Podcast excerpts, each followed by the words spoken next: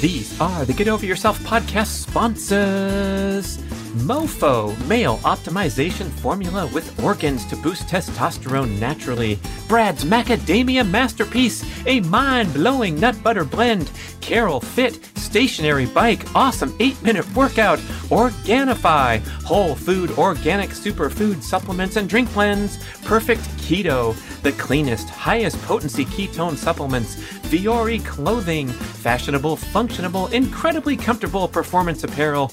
And please visit the bradkearns.com shop page for my personal selection of favorite products for health, fitness, and peak performance. And here we go with the show. The more I got into cooking, the more I was also interested in how my body was impacted by what I was doing or what I was putting into it. And I just got really interested in the whole wellness scene. I've definitely taken into account what I'm eating, what I'm drinking, especially like how much I'm sleeping, because I realize how much those affect my anxiety. And if I can do what I can to manage it, I'm going to try that. I also don't want to restrict 10,000 things because I think once you restrict something, you're crave it even more. Hey folks, how about a non drinker telling you what kind of alcohol you should drink? That's right, it's pseudo sommelier Brad Kearns here to recommend dry farm wines.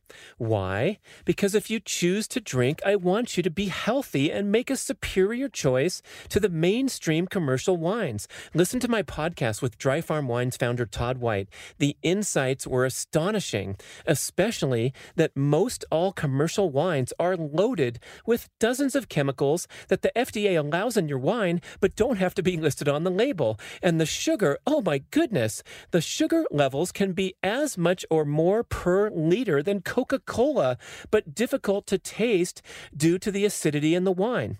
Dry Farm Wines is a membership club where you're shipped hand picked wines from old world family run vineyards in France, Italy, Greece, and Sicily.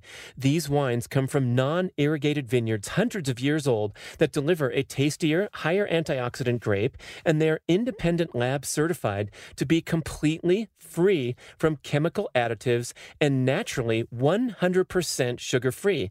That's right, the sugar was allowed to ferment out instead of be arrested by chemical intervention in the name of pleasing the average consumer palate that has a sweet tooth.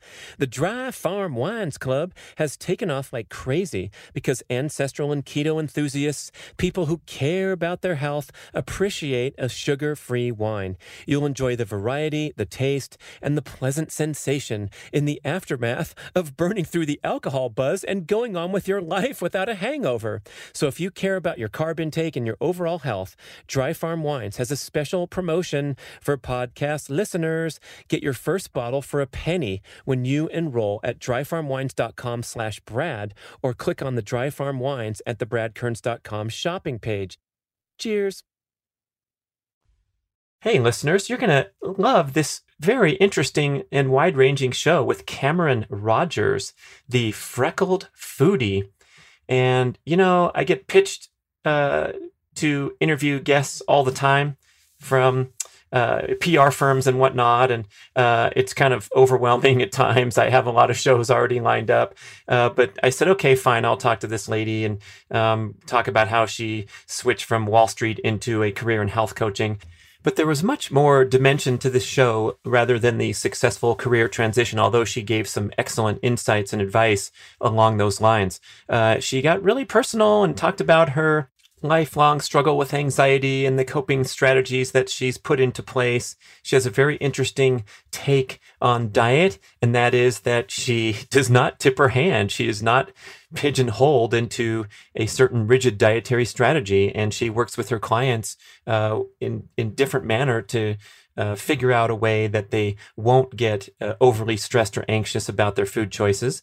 And overall, I think what's really cool is that she's working with young people, especially females in her peer group in their 20s, struggling with that major life transition of getting out of college and uh, making your way in the career scene. And I think that's so awesome that uh, people in that age group are seeking uh, this type of uh, support from a health coach, from a comprehensive accountability partner So here we go with Cameron Rogers, the freckled foodie. Cameron Rogers, I have you direct from, are you still in New York? Yep, I'm here right now. I've been back and forth between New York and my parents' house in New Jersey, but I'm currently in New York. And we have to talk about Freckled Foodie and this amazing life journey that you've been on. And it's so interesting these days. Uh, seems to be quite a lot of people dreaming of pursuing a career in the in the world of health that they're so passionate about and it's kind of a difficult journey uh, and here you are to tell us all about it because you were working on wall street you were deep into the into the scene and now you, you spun out on the other side so i'd love to hear how how this whole journey got started of course, yeah. Two very different lives. So I started working at JP Morgan in sales and trading right out of college. I graduated in 2013 from Lafayette College in Pennsylvania. And I had interned for two summers at JP. I loved it. It really um, fit a lot of my attributes and characteristics from being a college athlete. It was very fast paced. You had to make quick decisions. It was competitive, but it was team oriented, and I loved it.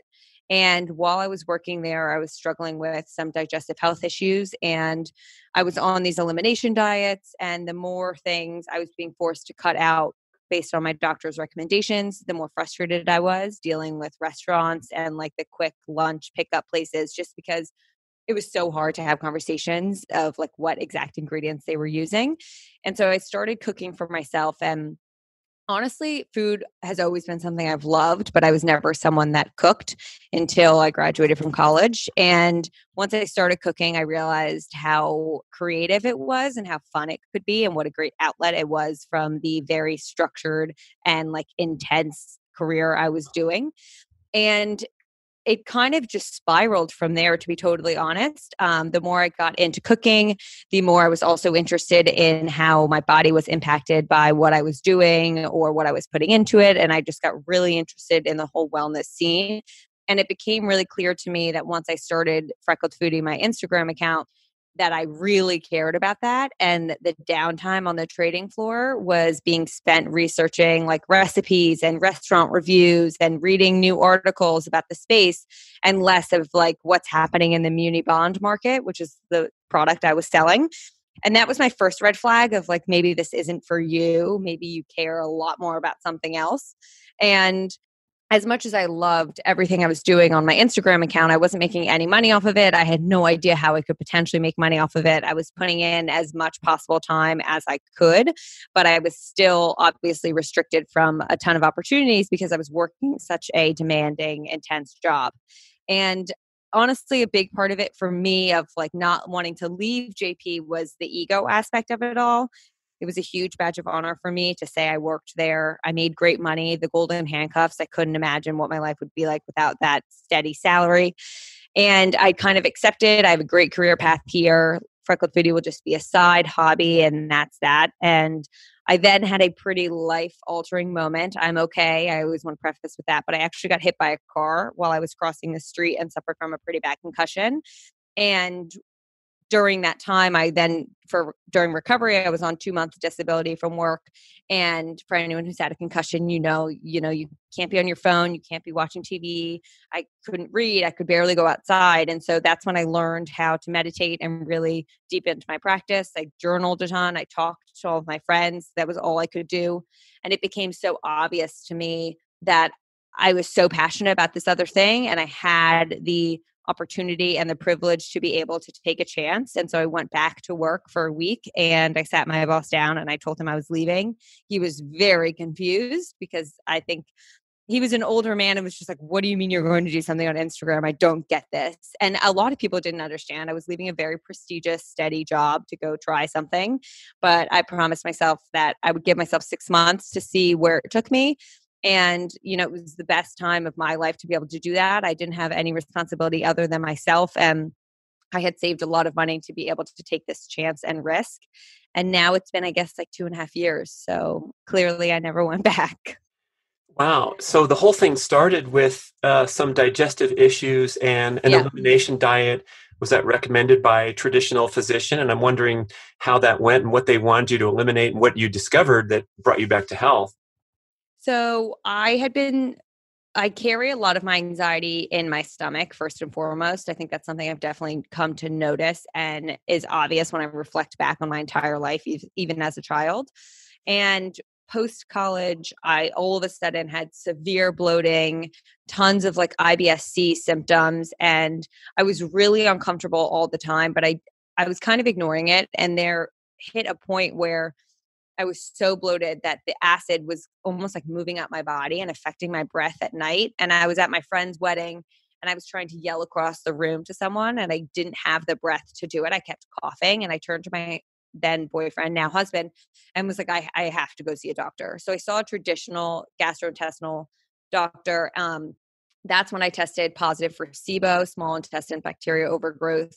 And that time, I've had it twice now, but the, that first time I went on the typical um, antibiotic treatment that they put you on.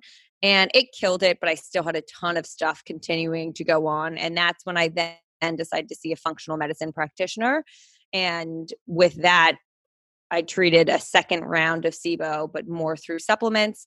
And we actually found out that I had um, mercury poisoning that had been undetected for five years. We think, I, I, obviously, you can't trace it back to anything specific, but given how high and really absurdly high the levels were, um, we think it's from a removal of a metal filling I had that was potentially improperly done. And the timeline of all of that really adds up because it happened right when the digestive health issues started to unfold.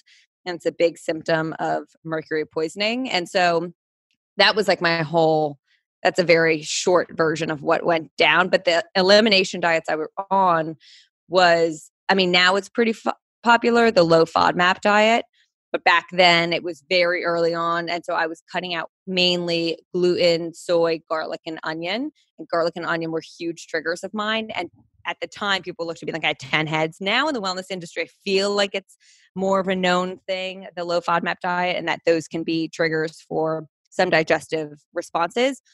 Fortunately, I can now tolerate them after working on healing my gut a lot.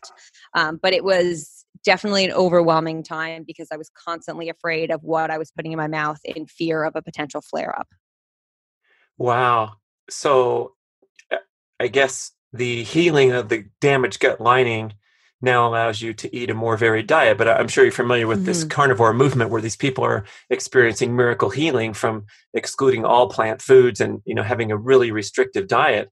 And I guess if you get rid of those irritants uh, and and live a healthy lifestyle and get enough sleep and whatever you are eating uh, has some nutritional value, uh, you can progress really quickly in a way that uh, doesn't seem to be there when you're just dosing with antibiotics, which comes with all kinds of downstream right. problems, whatever they're attacking the first goal and succeeding though. Mm-hmm. I definitely am not someone that would ever be able to be on a carnivore only diet. I do eat meat, um, but I really try to not set boundaries on what I'm eating because from experiencing these elimination diets and restricting, I definitely have a bit of a controlling personality. And for me, it became a little too restrictive. And I became a little too obsessed with what I was eating and kind of disordered thoughts on like the orthorexic spectrum, just because I was, the intent was I didn't want to have a stomach flare up. And th- there was the right intent, but the impact ended up being a little too obsessed. So for me, I definitely try to stay away from any restrictive or like I guess, trend diets because I know personally the mental aspect is more hurtful than the impact it might have on my body.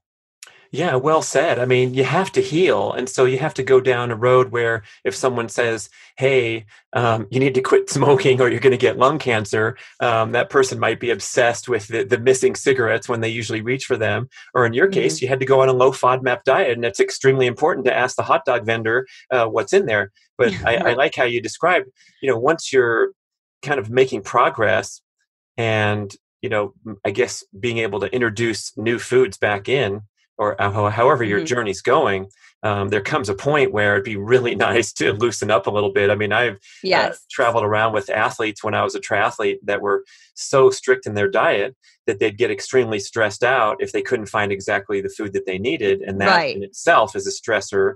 You said you carry your anxiety in your digestive tract. So you're, you're in a, uh, mm. a very bad uh, hamster wheel there. It was That's a circle.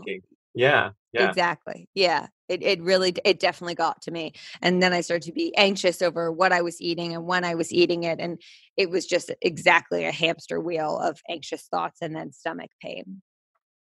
Uh, so you talk about anxiety on your blog. It's in the mix mm-hmm. with your food recommendations. So maybe you could uh, drill down on that subject further. I hear so much of it, especially we're recording this in 2020, the year of oh, the yeah. changing life, and uh, the word anxiety comes up as like the the number one uh, fallout side effect of, of quarantine and, and all the all the changes in culture. Yeah, I mean, I definitely have struggled with anxiety my entire life. I think now that I'm older, I'm able to reflect back on times when I was a child and I just didn't have the vocabulary for the feelings I was experiencing. So I have vivid memories when I was probably in like the 10 to 13 range. I don't know the exact age, but having conversations with my cousin about what would happen after we die and like how time exists forever and the fear of the unknown and time are both big triggers for my anxiety. I now can assess that. But at that moment, I didn't realize what my reaction was, but I would have these visceral physical reactions where I would feel like I was going to throw up. I would feel this like lightheaded take over my body. And I'd say, We have to stop talking about this. I feel like so nauseous. This conversation makes me so uncomfortable, not knowing that it was causing me anxiety. It was just making me feel really weird. And that was the only way I knew how to explain it at that age. I also was diagnosed with lactose intolerance, but I really think the pain was anxiety and like induced because I mean, I would still eat like pints of ice cream because it's my favorite food. And for me, I think a lot of it also was attention based in the sense that in the middle of the night, I got to spend that time with my mom and it was just the two of us. And my like healing for my stomach aches, quote unquote healing, would be these like warm baths with um, cinnamon Eggos I would eat. It was the weirdest situation as a kid, but I really think it was me like, hello, pay attention to me, spend time with just me. I'm one of three girls and I'm the middle child, so I'm attention needy as always. Um, but I think then when I went through high school and college, my anxiety played a role in my performance in a positive manner because I'm a people pleaser. I really don't want to let people down. I get a, a stint of performance anxiety. However, it helps me succeed in a way. And so all of these triggers and things that were happening were causing me in a great way to accomplish things, but then I was positively affirmed for those. And so it just re encouraged that type of behavior. Mm. And I was like, oh, but this is just how I am. This is what I have to do to like succeed. And even at JP Morgan when I was working, you know, I would be the first one to do something. I would answer right away. I would always be on top of everything. And it was because I was so anxious, but on the counter side, I was getting told how great I am at my job, how I'm so reliable. And so I felt like I had to continue doing all of these things.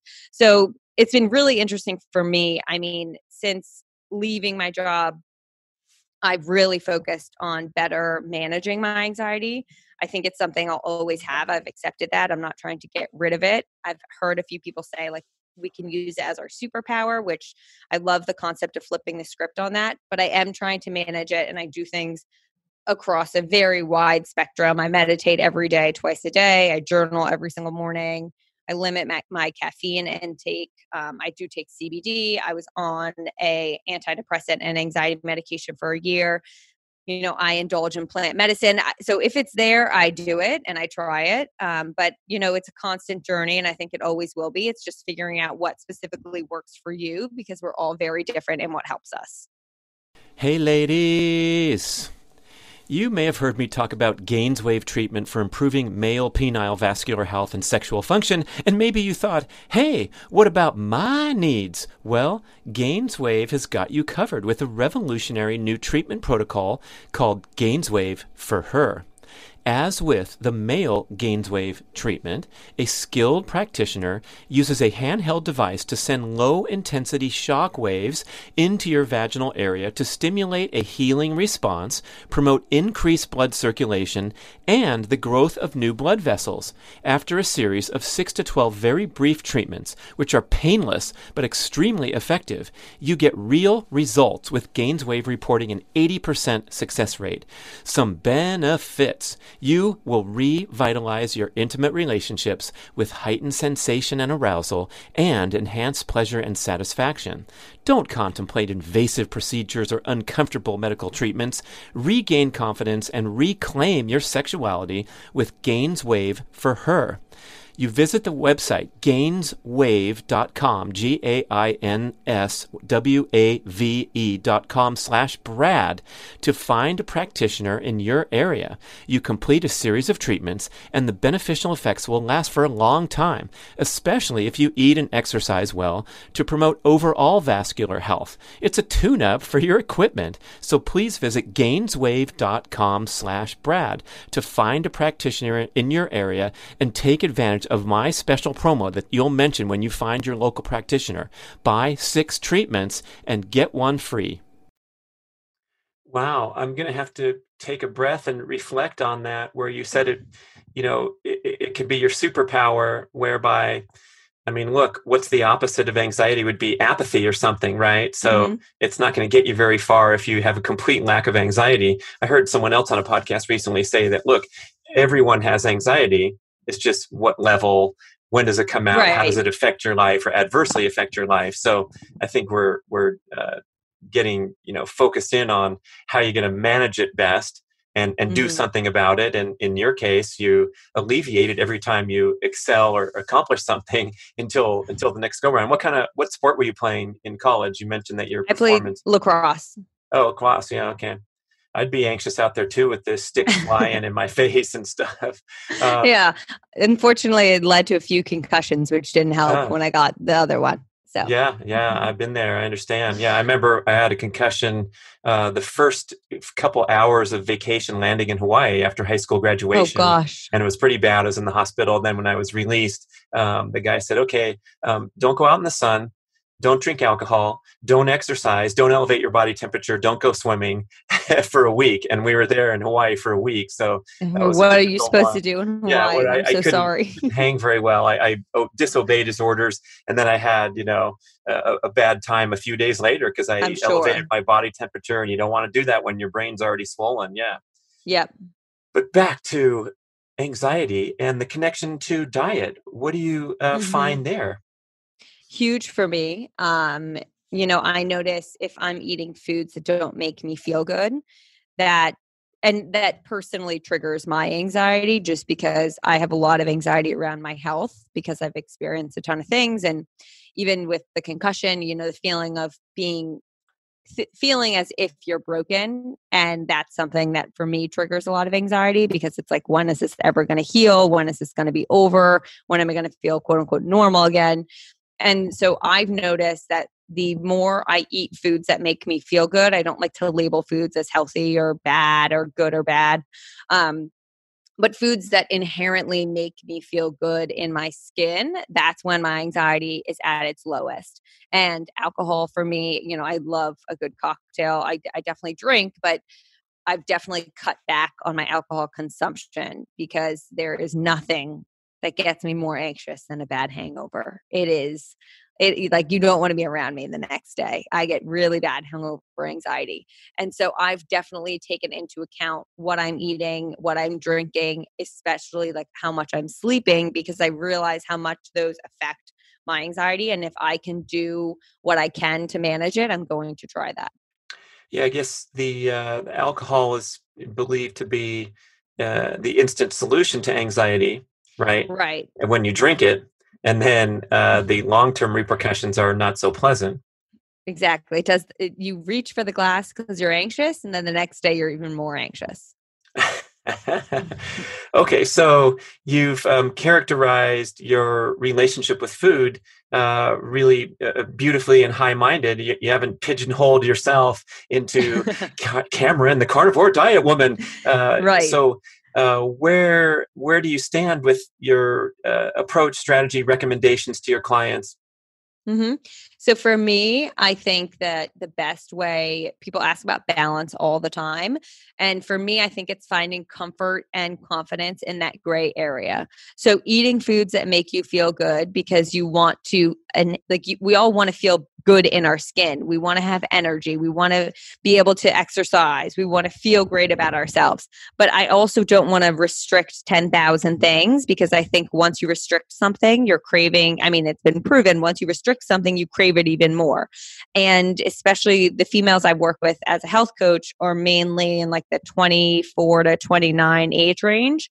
And a lot of them have experienced this not yo-yo dieting but you know we're getting these diets thrown at us from every angle of the media. Oh you should cut this out. Oh don't eat this. You have you have to make sure you're only eating this. And they've told me the second they cut these things out it's all they want. And then they go on these binge episodes where if they're not allowing themselves to eat ice cream for example and they are around it they're finishing a pint in one sitting. And that's why for me i try not to restrict anything because as i mentioned let's use ice cream as an example. It's my favorite food I'll have like a bite or so every day because I love it after dinner. But because I allow myself that opportunity to eat it whenever I feel like it, rarely am I eating a ton of it. It's usually just like one, two, three, sometimes a small bowl, but a few bites because that does the fix for me. Like that's all I need. I love it. I've had it enough. I'll have more tomorrow. The second we take something off the table, it's like I need it now because I have no idea when the next time I'll have it is. oh mercy! I'm I'm wondering. you know, I, I think about this a lot because when you if you can lock into the great strategy for your client oh my gosh, it's going to be a wonderful transformation from being orthorexic or being completely dysregulated and having no dietary standards and eating anything. Uh, but I'm wondering mm-hmm. if it's kind of personality related. So if you allow yeah. one person a spoonful of ice cream every night, they're going to report back in a week that uh, they downed a bunch of pints. Uh, versus another person who that works perfectly for, where where trying to uh, deny themselves would turn into binge eating. Mm-hmm. And I think that point exactly shows the importance of bio individuality across this entire wellness space. Like every single person is different, and every person is going to react differently to either something that they're told to do or even consuming food. Like, look, we used in the beginning of this episode when I talked about some of my anti or elimination diets, like garlic and onion were foods that I could not personally digest. However, garlic is a very healing food to many people. There are healing factors within garlic. So me going out there and being like, no one eat garlic and onion would be wild because a lot of people can digest them and it's beneficial for them. And I think that just shows right there, like, yes, one person can maybe do well with more restrictions take keto for example some people really thrive on keto. I would never be able to. Um, you know whole 30 i've done whole 30 and do i feel great at the end of it? Physically yes. Mentally no. I feel like i'm going crazy. And that's how i personally react to those things. And i think we are all very different and that's why i don't have a one kind of base approach to whether I'm, what I'm talking about on my Instagram, but also when I'm working with clients because it really varies per person and people always have different goals as well, which that plays into a lot of it. Uh, Instagram is freckled foodie. We find yeah. you. Okay, since we've been talking about it so much, who knows? Maybe people will multitask right now and, and be pulling it up while they're listening or watching on YouTube. So, I mean, you've you've talked about your health coaching career, and uh, it seems like your approach is much broader than someone who's mostly dialed into food and lifestyle mm-hmm. optimizing making sure you have time to work out so when you get with a client um, are you are you dig- digging into issues like anxiety or things that extend beyond their their food choices Absolutely. Um, honestly, majority of my health coaching is not focused on food. There are some clients who it is focused more on what they're eating and the mental aspect that's going into each meal because i think that's huge like how are you feeling when you're sitting down to eat? How what are you doing while you're eating? Are you eating a bag of chips without even paying attention and watching a tv show and next second you know you look down and the chips are gone? Or are you mindfully eating where you're not looking at technology while you're enjoying your food and you're actually paying attention to each bite you take which is so important? And obviously that's covered a bit but honestly majority of the program the offering is to help you find the best version of yourself. And so each person I work with, it varies. Some are focused on career and like navigating the corporate world as a new college graduate and just feeling incredibly overwhelmed by that transition because it's a really hard one. Um, some are also focused on anxiety and managing that in either the workforce or with family and friends or anxiety around food and body image. Body positivity is a huge thing right now, especially for the females I'm working with in that age range. Um, a lot of us myself included, have struggled over the years by comparing ourselves to quote unquote media standards and what we're being shown in magazines and TV shows and on Instagram that have all been filtered, edited, and altered and is not reality, but we're taking it as reality. And so each client is focusing on something very different, but I definitely attack it from more of a broader spectrum than just, okay, well, what are you eating? And that's all we're going to talk about. So, of course, you're not a trained therapist. You're a huge proponent of therapy. That was one huge of your bullet proponent. points. And so yeah. I'm curious. I'm not trying to put you on the spot or anything, but like, no, it's fine. describe the distinction between uh, a traditional therapy relationship. I, I teed you up because I know you're familiar with that, how the mm-hmm. relationship mm-hmm. works, versus what you're doing as a coach. I'm so excited to introduce you to Peluva.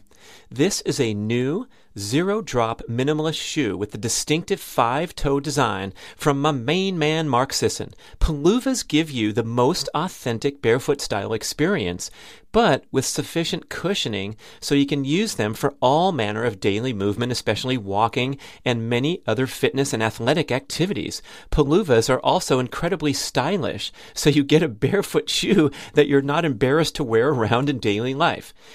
It's been so cool to see the popularity of minimalist shoes grow over the recent years, but Peluvas are a step ahead of every other zero drop wide box shoe because of the critical feature of individual five toe articulation, a separate slot for each of your toes.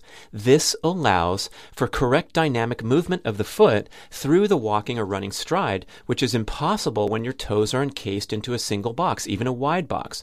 Well, you might know that minimalist shoes have faced controversy in recent years for causing injuries from inappropriate use. So here is the big picture mission. We want to get you walking in Peluvas, living in your Peluvas, going barefoot in your home or other safe areas as often as possible.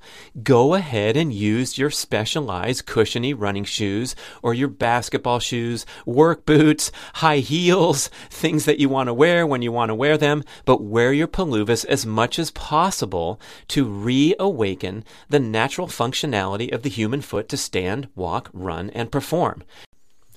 Do you want to try a pair? I'm certain that when you put them on and walk around, you are going to quickly realize that these are the most comfortable, natural shoes that you've ever worn. They are designed to feel like you're, quote, walking barefoot on a putting green please visit peluva.com. That's P E L U V A and use the code Brad Podcast and get 10% off your first pair. Peluvas, let your feet be feet.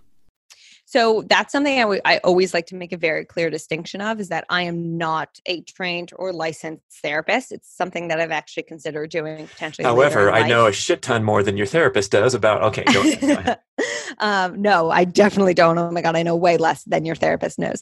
Um, I'm a huge proponent of therapy. It's been one of the most life changing things for me. I, if it's something that you are able to afford, I, I wish it was something that we could all afford, but I really recommend that being a step in managing any type of mental health struggle you're going through. Um, what I propose myself as more is an accountability coach and like a person along this journey. So a lot of my clients actually see therapists as well um, for more specific and you know actual clinical diagnosis and potential medication and things that they need real assistance with on that end. For me, our sessions end with you get notes from the session, and then I'll have like goals and asks, and then we'll be in contact throughout the week. So it might be something as simple as, you know, one of my clients, we are actually working on weight loss because she's overweight and it's been a lifelong thing for her and she finally wants to get in a place where she is physically able to like go on longer walks or experience different aspects of life that she feels her weight has held her back from. So, on that, we're talking more about like, okay, well, let's try and find a workout that you love and maybe do that a few times a week. And so, we're having actual goals that she is being held accountable for and she's trying to reach. They could also be things like if I'm working with a client who is struggling a lot with body image and they find themselves body checking in a mirror where they're waking up and the first thing they're doing is looking at whether their stomach is flat or not. And that is setting the whole status of the day, whether it's a great one or a bad one. And unfortunately, this is happening a lot with females in their early to mid 20s and later, but I'm just noticing in that age range. Um, so a goal for that might be take the mirror out of your bedroom for right now. Or every single morning, we're going to start your day by positive affirmations, which is something I practice. You're going to write down three things you love about yourself. It doesn't even have to be about physical attributes, it can be about how kind you are, how smart you are, how driven you are, just things that you're positively affirming yourself. So the goals and at, and then the asks are more general things, whether it's like, try to get more fruits and vegetables in this week if we're talking about food or try to flip the script whenever you hear yourself critiquing yourself like stop turn to yourself and say something positive right there. So those are things that like we're trying to get into a routine of doing and then the goals are more concrete actual tasks to complete throughout the week. And what did you say your age group specialty is? Usually it's like 20 I've had the youngest has actually I did work with a high schooler once, but usually it's in the like 23 to 29 range that is so cool that the the young people are reaching out and and getting help yeah. in this in this area because it's kind of esoteric it's you know a difficult decision for a lot of people to make and most people whine and complain that they don't have the budget to to hire a coach but you know it, it would seem like a top priority especially for uh, a young person in that uh, life transition phase where they're not anchored into the same routine for 15 years Definitely. straight yeah yeah really cool um, so you're coming from a lot of life experience, obviously, that you shared with us a little bit. Mm-hmm. And did you also go and get further training when you knew that you were going to yeah. change your career? Yes, um, I actually did this while I was still at JP Morgan because I really just wanted to learn more Shh, for myself. Don't, don't, tell anybody that it's oh, she she did it. Okay, she did it in her spare time. She was allowed. Okay. No, they know. Um, I was doing they it in my know. spare time. I have I many clients at JP Morgan, as a matter of fact, because it's such a stressful job. yeah. Um, so I went to the Institute for Integrative Nutrition, which is one of the top health coaching programs. It's online. Um, at the time, they only offered a one year course. Now they have one year and six month offerings but I did the one year course and I was doing it on the side. So I would do, listen to the modules while I was commuting. I would also do them all weekend and nighttime. And um, that I actually finished. So I'm trying to think timeline wise. I started it while I was still working.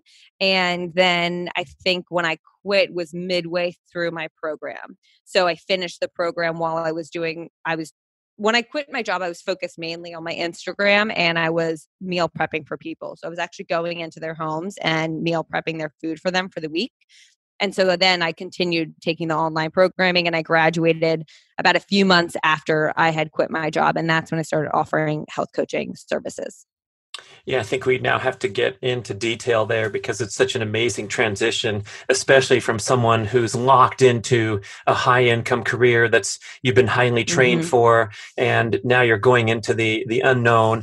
So tell us how the Instagram was the leverage, and then how you set up your your business model.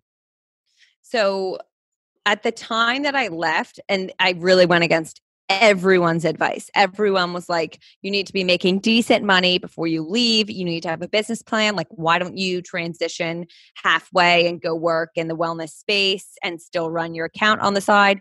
But I had hit this point and honestly this would have never happened had the accident not happened but i hit a point where i was like life is too short I can take this risk. I've saved a lot of money. I come from financial privilege. I had a safety net. Like I can take this opportunity and I mm-hmm. just I know I have to do it for myself. So I had been saving I tell this a lot, but a trader on my desk told me our bonuses were pretty hefty on the trading floor. And one of my traders, when I was very young and I had first started, said, Do not go waste your bonus on a bunch of designer bags and clothes. Save it. You will need it someday. I was like, okay. I mean, I don't really like designer bags and clothes anyway. So I would save 95, I think, percent of my bonus every year. And so I had built up a pretty hefty savings account and I didn't know what it was for. And obviously, it was for this life decision I was going to make later on. Um, so before I quit, I assessed what amount do I have in my savings that I'm willing to invest into me doing this full time? And I had set up a exact amount number. I then assessed what is my living expense every single month? Like how much does it cost for me to just live the way I live in New York and obviously cutting a few things back, but things like rent, internet, like the staple things within a little bit of spending budget. And I assessed how much that was every single month. And then I was like, okay, do I have enough to give myself six months of making no money whatsoever and living like that. And I did. And I then looked at what services I could potentially offer. So at this time, it was meal prepping. So I would cook I would go into the home and actually cook the meals for you. And I priced out what that would look like. Um, I was doing things like grocery store walkthroughs where I would take you into a grocery store and walk through and help you pick out the best ingredients and things that would make you feel great and maybe swap out a few items. I was doing kitchen audits where I was going into your kitchen and walking through like, what are your favorite things? Are they the best options of that variety? What could we maybe replace it with? Um, I was doing cooking classes in person, which I still offer virtually now that COVID has happened. And then uh, eventually health coaching. And so I looked at all of those things and I kind of priced them out. And I then built out a structure of okay, if I can do two cooking or you know eventually i got up to five but if i could do three to five clients a week for meal prepping and i could have three clients every month for health coaching and a few kitchen you know i really built it out and i looked at what that amount would be and then can i live off of that for the time being and then hopefully grow and this was before my instagram was making any money which is now my main business driver the like influencer aspect of my business um, but i was very fortunate in the sense that I had no overhead in this industry. It's not like I had to lease a building. I wasn't buying any equipment to manufacture a product. There was absolutely no overhead. It was just myself. And so I was profitable from the first month because I, I ended up getting clients. I mean, I totally put myself out there. I created this draft email in the third person saying, Hey, this is my friend Cameron. She just left her job. Here are all of her offerings. And I sent it to every single person I knew. And I said, Can you please send this along to anyone you think that would be interested?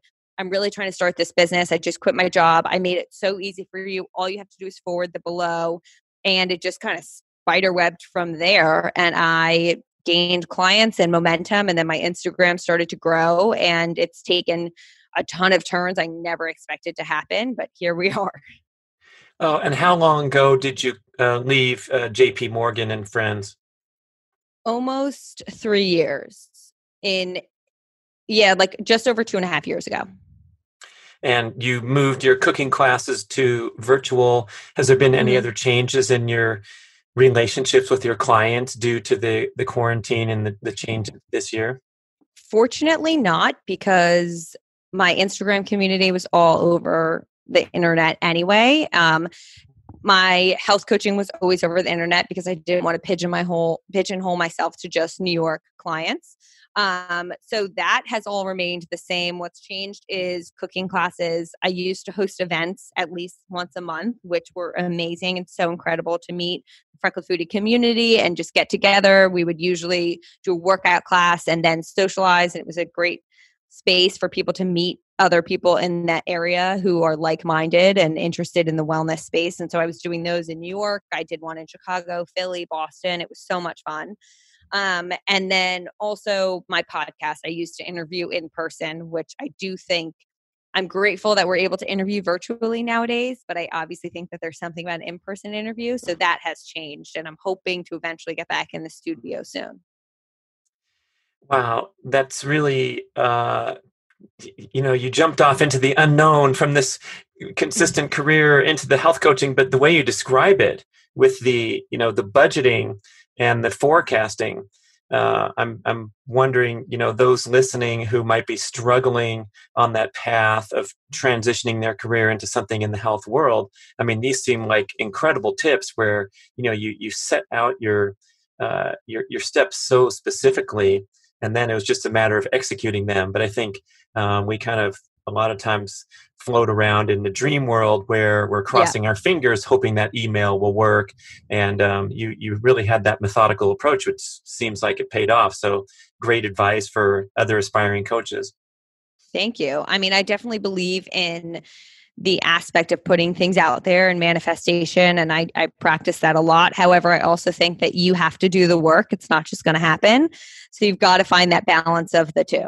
Oh wait could you speak into the microphone more clearly please? Oh yes. She believes in manifestation and doing the work. What an incredible one-two combination. You can't beat that. Oh my gosh yeah, I think a lot of times right now we're given these like media things that are just manifest it, manifest it, put it out there, and like, yeah, sure, the, there is. I do believe in it in a small sense of the law of attraction, but I also think that you have to do the work to be able to be in a position to then manifest and attract these things. You can't just sit on your couch and hope that somehow these things are going to happen to you. Yeah, well said. I also had a great quote from Luke Storey, the Lifestylist podcast, when I interviewed him, and he was talking about this subject, which he's deep into. And he said, You know, this stuff doesn't really work unless you're grateful for where you are right now. So if you're True. desperate to have the six foot three man with the the the uh, the, the, stubble and, and uh, he he drives a red Ferrari because you're so uh, disappointed with your life right now, that guy's not going to show up. But if you're extremely grateful and you're you know then in this position where you can attract further things and uh, take take action in your case. So um, yeah, that's that's well said. I appreciate that. Now let me ask you if you have this wonderful offering for a client and you're the accountability partner and you're doing a list of uh, goals and then uh, the other thing you said was the goals and the what the, the asks. asks right?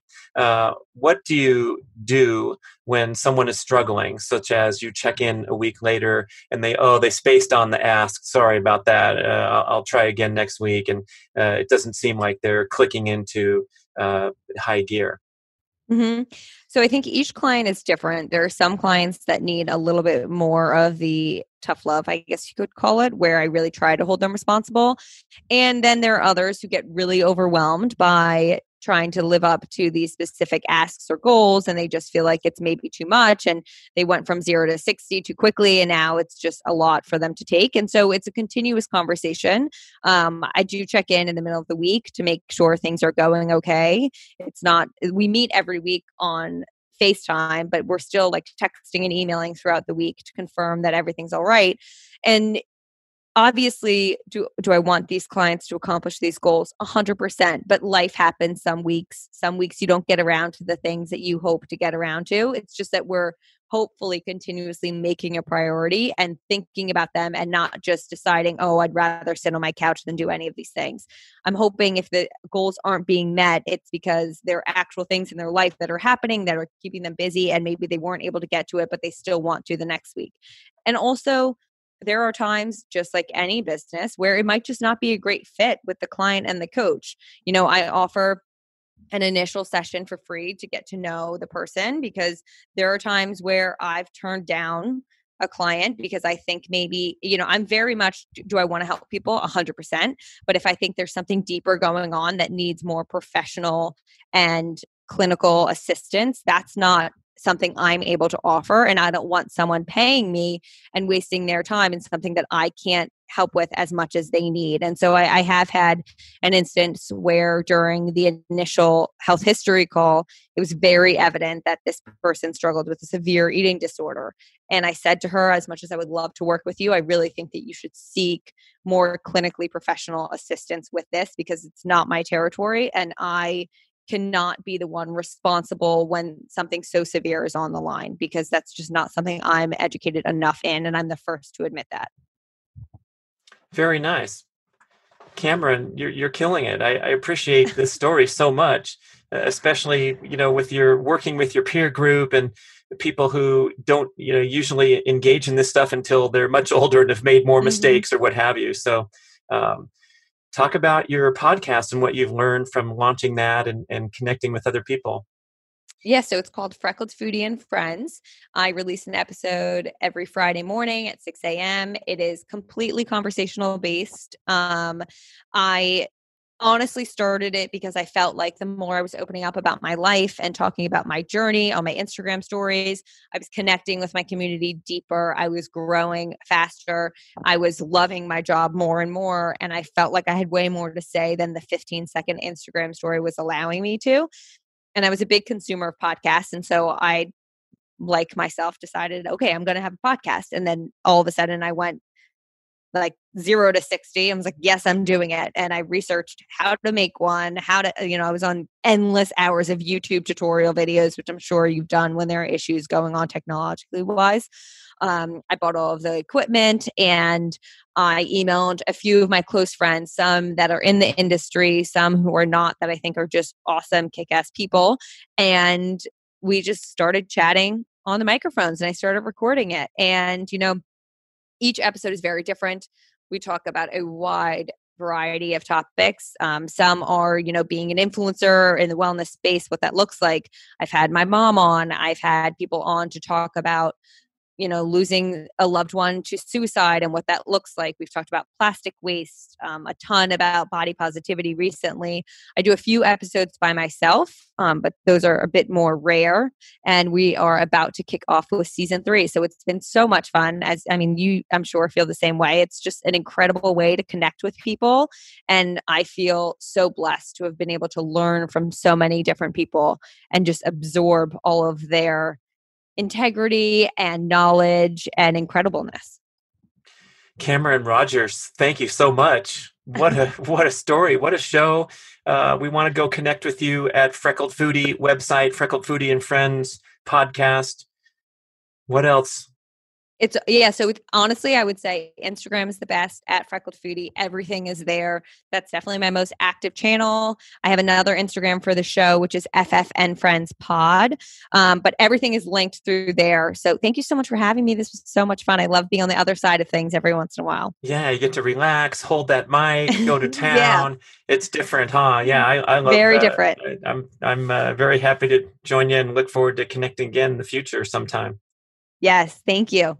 Cameron Rogers, people, that's a show. Woo! Thank you for listening to the show. We would love your feedback at getoveryourselfpodcast at gmail.com. And we would also love if you could leave a rating and a review on iTunes or wherever you listen to podcasts. I know it's a hassle. You have to go to desktop iTunes, click on the tab that says ratings and reviews, and then click to rate the show anywhere from five to five stars. And it really helps spread the word so more people can find the show and get over themselves because they need to. Thanks for doing it.